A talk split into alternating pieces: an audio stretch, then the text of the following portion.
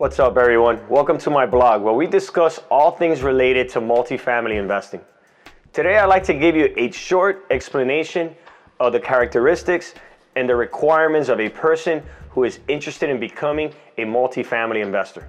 But before we start, I'd like to invite you to subscribe to my YouTube channel and follow me on Instagram, Facebook, and LinkedIn, where I will, I will post on a regular basis latest trends and news in multifamily industry. So let's start there. A few things you need to know to join the world of multifamily investing. It's a little different from residential real estate. Multifamily syndication is becoming a big trend lately, thanks to large appeal to people interested in passive income and social media gurus. So if you want to preserve and create wealth with less involvement and effort in multifamily investments is a great way to achieve that. In this industry, if you're qualified, you don't need to worry about logistics and the business, and you can rely heavily on a sponsor or as long as you have a very trustworthy one and you have the required funds to cover for that investment. The most important aspect here is to be qualified.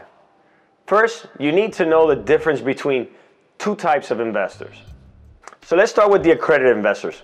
These are the investors that have an annual income of at least 200,000 for the past 2 years or at least 300,000 combined with their spouse or has a net worth of at least 1 million exclusive of the equity of a primary residence. So then you have a sophisticated investors. These are the investors that do not meet the regulation of SEC. To be an accredited investor, but should have the experience investing outside of the stock markets or was educated alternative to investments. A sophisticated investor can be offered a deal by the sponsor, but will have to be subject to screening by the sponsor before you get an offer. This means a lot of difference from an accredited investor who can afford a deal right away without the screening. Now you need to know that there are some minimal amounts of money to enter into these kinds of deals. If you're new to the multifamily, you need to be cautious on how much money you want to invest.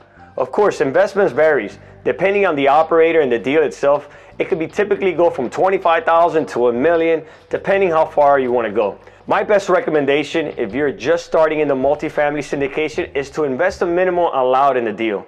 This should get your feet wet and create some confidence in the deal that you're getting into. This should allow you to get a learning experience as well. I've seen a lot of investors put in small amounts of money throughout different types of investments. Kind of like how they do with a portfolio. They put 25, 50, 100, a million. They just spread their money out. They spread their risk out. Now, this sounds interesting to you, and this topic is sounds something that you might be interested. Would you like to become a multifamily investor? Well, visit my website at abioballesteros.com to find more information where you can contact me and join my exclusive network of investors. I'll see you guys soon.